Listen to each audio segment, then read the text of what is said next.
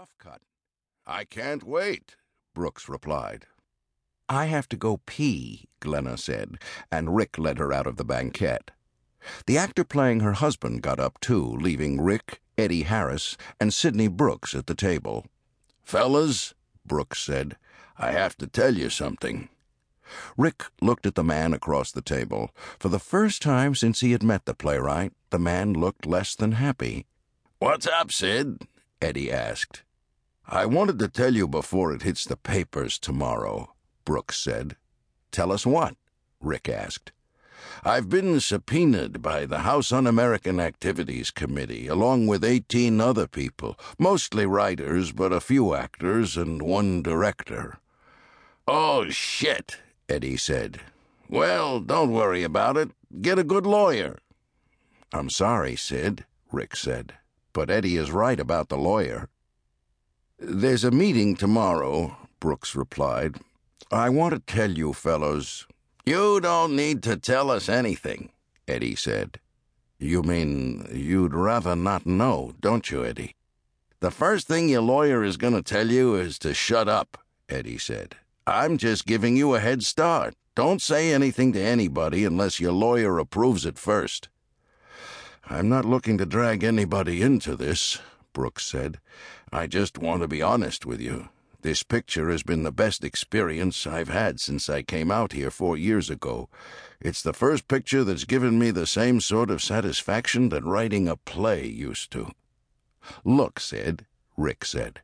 These people are going to hold their hearings, grill some movie stars, and then it'll be over. Six months from now, you'll have put it behind you. Brooks set a briefcase on the table, opened it, and pulled out a thick manila envelope. I've been working on this for two years, he said. I've never told anybody about it, but it's the best thing I've ever written, for either the stage or film and after the wonderful experience I've had with the production of Times Square Dance, I want you fellows to produce it. And, Rick, I'd be delighted if you'd direct again. Thank you, Sid, Rick said, and he meant it. I'll read it tonight. Tell your agent to call Rick in the morning, Eddie said. We'll have a deal before lunchtime. But you haven't even read it, Eddie, Brooks said, laughing. I don't need to. I'll buy it sight unseen. Rick knew that wasn't quite true, but he knew that Eddie expected to like the script. He would want Rick's opinion first, though. It's a Western, Brooks said. What? Rick exclaimed. The theater's urban genius has written a Western? The grittiest down and dirtiest Western you ever saw, Brooks said. I love westerns, and I've always wanted to write one. To tell you the truth, it's the principal reason I came out here. Just to get the opportunity. I've had the idea for a long time, but it wouldn't work on the stage, and I didn't want it produced without the level of participation you fellows have given me. Thank you, Sid, Rick said. Glenna returned from the ladies' room and sat down. I called home, she said. The girls are fine, and I told Rosie to give them dinner and put them to bed. I take it we'll be here for a while. I think we will, Rick said. I think I'd better circulate and thank everybody.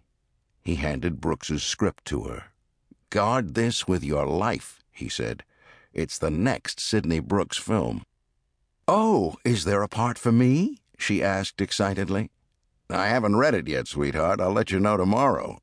Rick got up and began making his way around the Sardi's set, shaking hands, hugging and kissing, and enduring many claps on the back. A moment later, Eddie Harris caught up with him. Uh, listen, kid, he said, leaning into Rick's ear. If that script is any good, we need to get it into production fast. I'm supposed to personally produce the new war film, Rick said.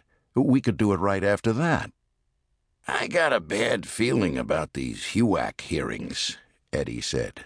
I'd rather have Sid's film in the can, even if we have to postpone production on the war movie. Okay, I'll call you when I've read it, Rick said. Eddie fell away, and Rick continued his rounds, but his euphoria at finishing shooting had been pricked by Eddie Harris, and air was leaking out.